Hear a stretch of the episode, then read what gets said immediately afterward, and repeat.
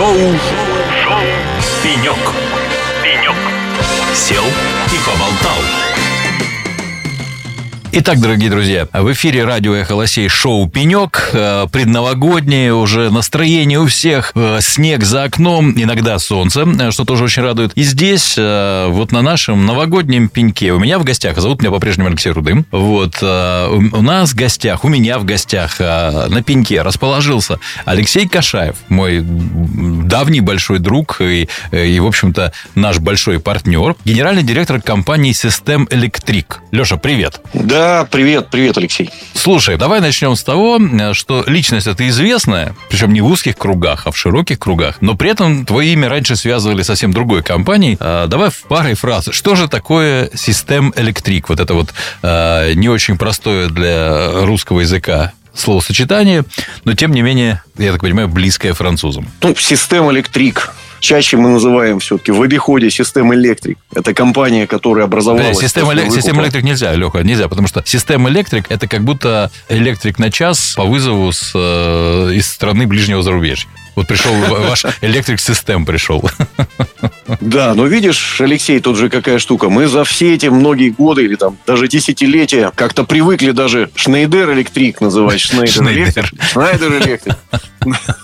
На какой-то российско-немецкий манер, поэтому мы, в общем, живем, в, скажем, в многообразии названий. Вот, поэтому мы, мы считаем так. Пусть каждый называет так, как ему удобно. У нас есть свои кулуарные названия, да, кто-то может повторять, кто-то нет. Вот, но, тем не менее, факт есть факт. Система Электрик или Электрик – это, в общем, ну, компания, которая является наследником Шнейдер Электрик в России и Беларуси после, соответственно, отделения от материнской компании в этом году. То есть маленький зеленый друг. Был большой зеленый друг, теперь маленький зеленый друг. Да, теперь маленький, полностью российский, локальный, зеленый, но по-прежнему друг. И по-прежнему зеленый. Ну что же, отлично. То есть, как бы в этом году у вас день рождения. Для вас год хороший, да, то есть, как бы это первый год жизни система электрика, электрика-система. С чем мы вас и поздравляем. Леш, а у нас серия интервью про э, людей, достигших успеха, про руководителей, собственников компаний, которые вот смогли добиться признания, смогли добиться результатов выдающихся своих компаний, в общем, добиться успеха. И мы пытаемся разобраться, а где же, где же вот то, что людей к этому подтолкнуло. Поэтому я буду тебе задавать вопросы, а тебе придется на них отвечать. Все как у нас на пеньке положено. Давай, знаешь, с чего начнем? Вот скажи, пожалуйста. Вообще говорят, я, кстати, согласен, что первые навыки выживания, причем не только ученика, но и тех, кто живет с ним, первые навыки выживания и целеустремленность у детей формирует музыкальная школа или школа танцев. Было ли в твоем прошлом подобное? Скрипочка, пуанты, что-то такое было? Ну, скрипочки и пуантов не было, но я действительно в детстве и юности занимался много чем. Так. И танцами было дело, и карате занимался, Танцы, потому что... танцы. Какие танцы? Про карате не надо, про карате все хотят рассказать. Про танцы расскажи. Какие танцы? Ну, я занимался современными, современными танцами. Хип-хоп, локинг, Ух вот эти ты. все дела тоже было очень модно. Вот, и я, в общем, в студенческие годы, в начале своих студенческих лет занимался. Но, видишь, у меня была такая черта, что я довольно быстро бросал. Ну, то есть, там, года два-три позанимаюсь чем-нибудь и прекращаю. У меня не было вот такого фанатизма нужного для того, чтобы заниматься там 10, 15, 20 лет одним и тем же. Поэтому вот То есть ты занимался не очень. да. всех отхи- отхип-хопил и пошел дальше. А, слушай, а почему же ты никогда не выступал на корпоративах, на каких-то конференциях, развлекательной части, как приглашенный гость, например, по хип-хопу? Надо, мне кажется, это Ну, видишь, упущение. закончил, закончил университет, вступил на кривую дорогу маркетинга, продаж, и потом как-то так попал в бизнес и стало не до того. Вот скажи, вот это э, занятия хип-хопом как-то повлияли на, на твою дальнейшую жизнь, на твою дальнейшую бизнес-карьеру? Ну, ты знаешь, повлияли с той точки зрения, что, наверное, это позволяет как-то быть не таким скучным, не таким зашоренным, все-таки быть более веселым. Ну и вообще, в принципе, в России бизнес, он не как в Германии, он у нас такую, знаешь, здоровую струю раздолбайства все равно имеет. Вот. Ну и я, как многолетний сотрудник такой франко-международной компании, я считаю, что, в общем, к этой культуре такой здоровой анархии вот, все-таки близок. Поэтому я считаю, что хип-хоп, он тоже ближе к этой теме. Поэтому что-то вообще есть. То есть по жизни с хип-хопом. Ну что же, отлично. Ну, как бы в мои годы уже нет. Но, видишь, разным возрастам свойственны разные музыкальные вкусы и пристрастия. Поэтому я думаю, что... В общем, не, не врут люди, то есть как бы действительно влияет. Хорошо. Вот руководство компаний – это в первую очередь огромный объем коммуникации с людьми. Тем более, что компания у вас хоть и маленький зеленый друг, но далеко не маленькая. Как ты пришел к самому желанию, не знаю, необходимости вот э, руководить? Это случилось с того, что был очень общительным в детстве. Вот, кстати, я вот в это верю. Или желание, чтобы люди всегда делали то, что ты хочешь. Надо было научиться руководить. Вот как ты пришел к позиции руководителя? Ну, я считаю, что мне в принципе доставляет удовольствие общаться с людьми, причем довольно разными. То есть есть люди, которые, ну, скажем так, любят общаться с определенными категориями людей, а какие-то другие категории у них вызывают такое резкое отторжение. У меня люди, ну, наверное, с детства вызывали скорее интерес. Причем разнокалиберные, разные. В этом, собственно, и... Ну, и, наверное, интерес заключается в том, чтобы с разными людьми общаться, пытаться найти общий язык, как-то посмотреть, как они мыслят, как они чувствуют, как они думают. Ну, и, наверное, как-то это качество, в принципе, меня и привело к руководству людьми. И плюс, наверное, меня нет вот этого вот, скажем, властного куска, что я люблю, когда люди делают, что я им говорю. То вот, ты, любишь, чтобы просто, они, наверное, ты как анархист да. любишь, чтобы люди делали то, что ты им не говоришь. Конечно, мне гораздо приятнее, если у нас есть общие идеи, мы единомышленники, и мы движемся там, куда-то в общую сторону, и не нужно людям там микроменеджерски говорить, что им делать, и они сами, понимая направление, что-то генерят. Но иногда, конечно, приходится и говорить, что нужно делать, но чем, чем меньше, тем, тем мне приятнее. В принципе, любому руководителю, наверное, ну вот мое мнение, ну, во всяком случае мне, важнее не вот это вот возможность кем-то руководить или кем-то управлять. Самое интересное – это возможность как-то влиять на окружающий мир. И, соответственно, чем рычаг этого влияния больше, тем интереснее. Вот, поэтому для меня это скорее возможность, ну, как-то менять мир, менять компанию, менять подходы. Естественно, что чем выше ты развиваешься в какой-то корпоративной иерархии, тем это влияние больше, и тем больше возможностей, ну, что-то такое интересное делать и воплощать. То есть э, у ОСС ключ к успеху – это люди, а у тебя э, люди – это рычаг к успеху.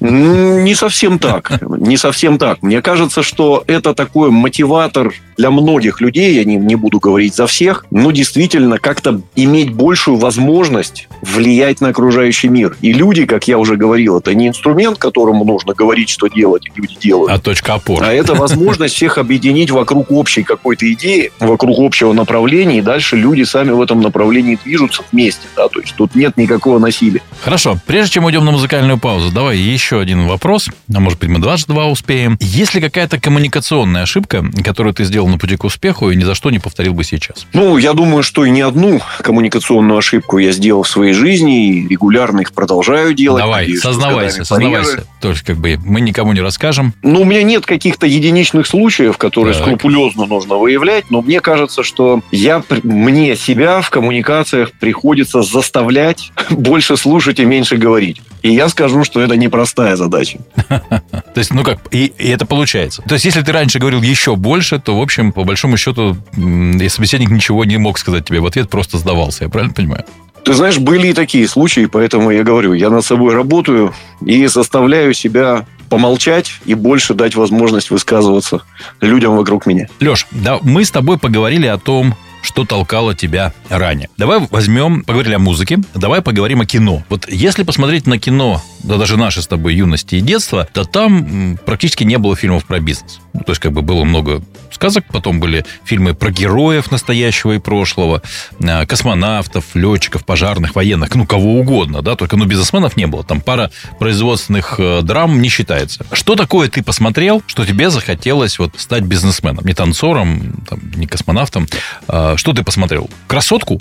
Что? Знаешь, Алексей, тут интересно, потому что в основном в те годы, когда я рос, основным мейнстримом было голливудское кино американское, которое как раз в 90-е годы, соответственно, в Россию хлынуло. Да, да, там тоже «Хищник», там как это, «Доспехи Бога», э, явно не про бизнес. Вот кроме, кроме «Красотки», кстати. Вот. Да, ну, про бизнес я фильмы тоже американские смотрел, и они не очень вдохновляли. Вот эти сериалы «Офисное», «Офисное пространство», вот это «Офис Space», да, там, или «Волк с Уолл-стрит», или еще какие-то, знаешь, про таких Подожди, это, это, это, это что-то ты как-то сильно приукрашиваешь свой возраст. «Волк с Уолл-стрит» и детство. Я понимаю, я понимаю, что тебе всегда 14, но тем не менее.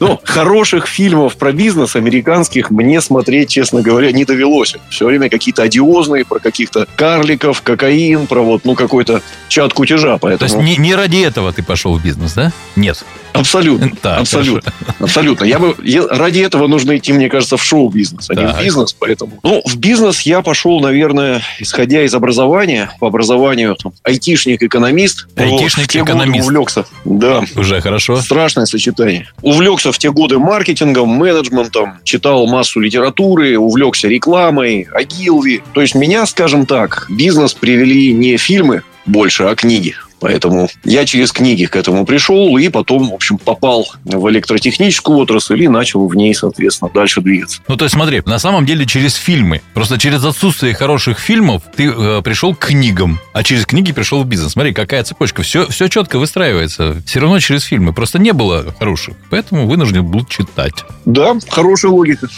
Давай знаешь, о чем поговорим? Вот деньги. Как поменяли ли как-то деньги твое отношение к чему-либо? Вот какое влияние на тебя вообще оказали? Ну, когда начал зарабатывать, зарабатывать там серьезные деньги, вот что произошло? Есть ли какие-то серьезные там невозвратные изменения?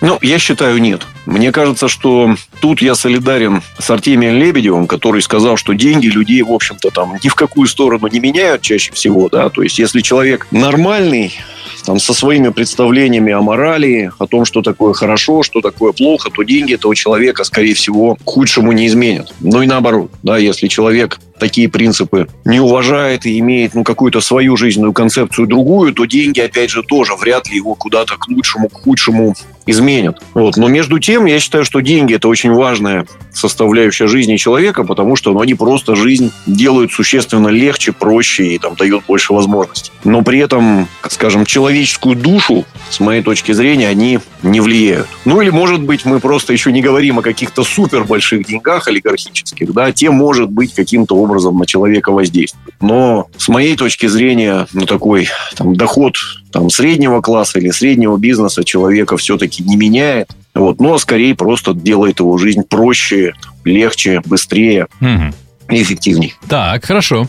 А, тогда давай вот о чем поговорим. Пришлось ли тебе чем-то пожертвовать, вот на твой взгляд, да, ну, кроме хип-хопа, чтобы добиться успеха в бизнесе? Есть ли такие вещи?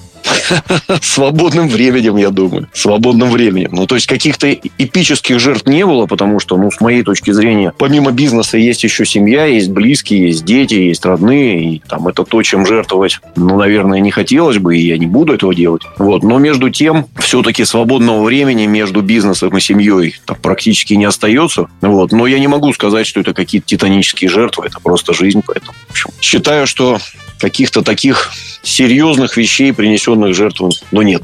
Так, смотри, какой ты, как у тебя все, как-то ты по-легкому прошел везде. Как-то у тебя получилось вот так раз проскользнуть везде. Ну, хорошо. Вот каждое утро ты просыпаешься, встаешь с кровати, производишь какие-то процедуры, после этого едешь на работу. Вот что заставляет тебя это делать каждый раз? Ну, не потому, что надо, а потому, вот есть какое-то, потому, что хочется. Вот какие э, мотиваторы у тебя существуют? Знаешь, Алексей, что-то прям вот сейчас продумал ответ на этот вопрос, и он какой-то, ну, настолько правильный, но и скучный, наверное, даже, потому что затасканный. Вот. Дело в том, что я ну, всю жизнь старался заниматься исключительно любимым делом и тем, что мне доставляет удовольствие. То есть мне работать интересно. И вот есть люди, которые с нетерпением ждут выходных, думают, ну когда уже закончится рабочая неделя, ну сколько можно. У меня такого за последние, ну я не знаю, 20 лет не было ни разу. Ну то есть у меня рабочая неделя пролетает по щелчку пальцев. Еще бы денек, да? Вот еще бы денек. Вот чему суббота не рабочий день? Ну куда же все разошлись? Как же скучно в офисе. Не, отдыхать тоже нужно, иначе можно, соответственно, сдохнуть. Потому что нужен все-таки правильный баланс. Мышца, которая все время перенапряжена, она просто лопнет рано или поздно. Поэтому восстанавливаться тоже обязательно нужно. Вот, но мне собственно, мотивацию идти в офис или идти куда-то к партнерам, к заказчикам дает, в общем, ну, то, что мне интересно, то, чем я занимаюсь, мне это нравится. Я люблю свою работу, и поэтому, в общем, тогда проблем с мотивацией не возникает. Хитро у тебя все, хитро. Хорошо. Скажи мне, профессиональное выгорание спрашивать не буду. У тебя, видишь, такое выгорание. Ты там ждешь, не дождешься, когда понедельник наступит. Давай поговорим вот о других людях, с которыми ты работаешь. Ты отбираешь людей в свою команду. Ты влияешь на карьерный рост людей. Ну, на доход в том числе влияешь. Что для тебя важно в сотруднике? Что ты ценишь? Ну, кроме того, что он, как и ты, не должен хотеть, чтобы наступила суббота. А просыпаться в воскресенье, в смысле, завтра понедельник, ура. Ну, я ценю на самом деле такие вещи, как все-таки там профессионализм и талант. Но это хорошие такие вещи. Я думаю, что их все ценят, потому что вряд ли кто-то скажет, хочу, чтобы у меня работали неталантливые, непрофессиональные люди. Вряд. Но для меня еще очень важны такие вещи, как ну, ценностные факторы. Да? То есть, насколько человек порядочный, насколько он, ну, скажем так, имеет человеческие какие-то ценности и какой-то человеческий фундамент личности. То есть человек не должен быть, ну, там, подлым, лгуном, упырем, как мы это иногда Друзья, куда, называем. куда идти работать этим людям, вот этим подлым лгунам, упырям? Им куда идти работать этим людям? Никто не хочет с упырями. Ну, куда? А где-то же они должны работать. Ну, это сложный вопрос. Где они должны работать, это они пусть сами думают, где, да. Но я все-таки предпочитаю работать с людьми. Ну, просто бывает, знаешь, человек хороший профессионал, действительно там хорошо знает свое дело, но там по человеческим качествам... Упырь. Ну, вот Такой профессиональный по упырь. человеческим качествам упырь, да. Ну, потому что, видишь, есть упырь, ну, знаешь, такой в хорошем смысле, да, то есть такой там активный, изворотливый, такой ловкий, бойкий. Упырек. Но я считаю, что, да, упырек, упырек такой, да. Как правило, в коммерции такие люди, и это, в общем, хорошо, потому что там слишком, слишком честные, правильные люди, наверное, в коммерции как-то там не приживаются им куда-то в другую отрасль, но при этом должны быть определенные моральные вещи, да, моральные принципы у человека, которые он не должен переступать, с моей точки зрения. И вот эта порядочность, по-английски это называется integrity, я не знаю, Мгм. на русский сложно, наверное, перевести полноценно, но это какой-то внутренний стержень и какая-то внутренняя порядочность. Я это в людях очень ценю, и поэтому хочу, чтобы вот во всяком случае на ключевых позициях в компании работали именно такие люди, потому что, ну, за всеми не уследишь, у нас все-таки там несколько тысяч сотрудников, вот, но мое мнение, что на, на ключевые позиции нужно выдвигать таких людей. Но это моя концепция, не знаю. У всех своя, у меня вот такая. Ну и последний вопрос. Какие навыки, качества необходимы сегодня, на твой взгляд, топ-менеджеру? Чему нужно учиться и вообще и, и где? Ну, с моей точки зрения, где это в ежедневной работе, потому что наши корпоративные коллеги мне периодически говорят, что, Алексей, вы, работая в России, проходите такую школу жизни, что никакой инсиад вам не способен ее дать, или там, я не знаю, какая мадридская школа бизнеса. Поэтому, с моей точки зрения, самый лучший полигон – это жизнь и бизнес ежедневный. Там, лучше, чем практический опыт, ничего не научит. А чему учиться? Ну, наверное, адаптивности, пониманию, как себя перестроить, и, ну, наверное, трезвому взгляду на свои собственные возможности, чтобы понимать, что наращивать и куда идти. Ну что ж, друзья, на, на этой позитивной ноте мы, к сожалению, заканчиваем интервью с э, нашим гостем. Сегодня у нас на пеньке Алексей Кашаев, генеральный директор систем Электрик, э, большой серьезной компании, занимающейся тем, что связано с электричеством. Леш, спасибо тебе большое, что пришел в гости. С наступающим тебя Новым годом. Мы надеемся, что год вы закончите прекрасно. Теперь первый год своей жизни, да, то есть э, я думаю, что уже с успехами. Что я тебе хочу сказать еще? Ну и чтобы твоя команда, да, всегда была мотивирована, нацелена на результат и победу. Спасибо тебе большое, что пришел. Спасибо большое, что пригласил, Алексей. Это было шоу «Пенек». А С вами был я, Алексей Рудым. Оставайтесь с нами на волне. У нас много прекрасной музыки, как вы знаете, да? И, конечно же, конечно же, интересных людей. Пока. Шоу. Шоу. Пенек. Пенек. Сел и поболтал.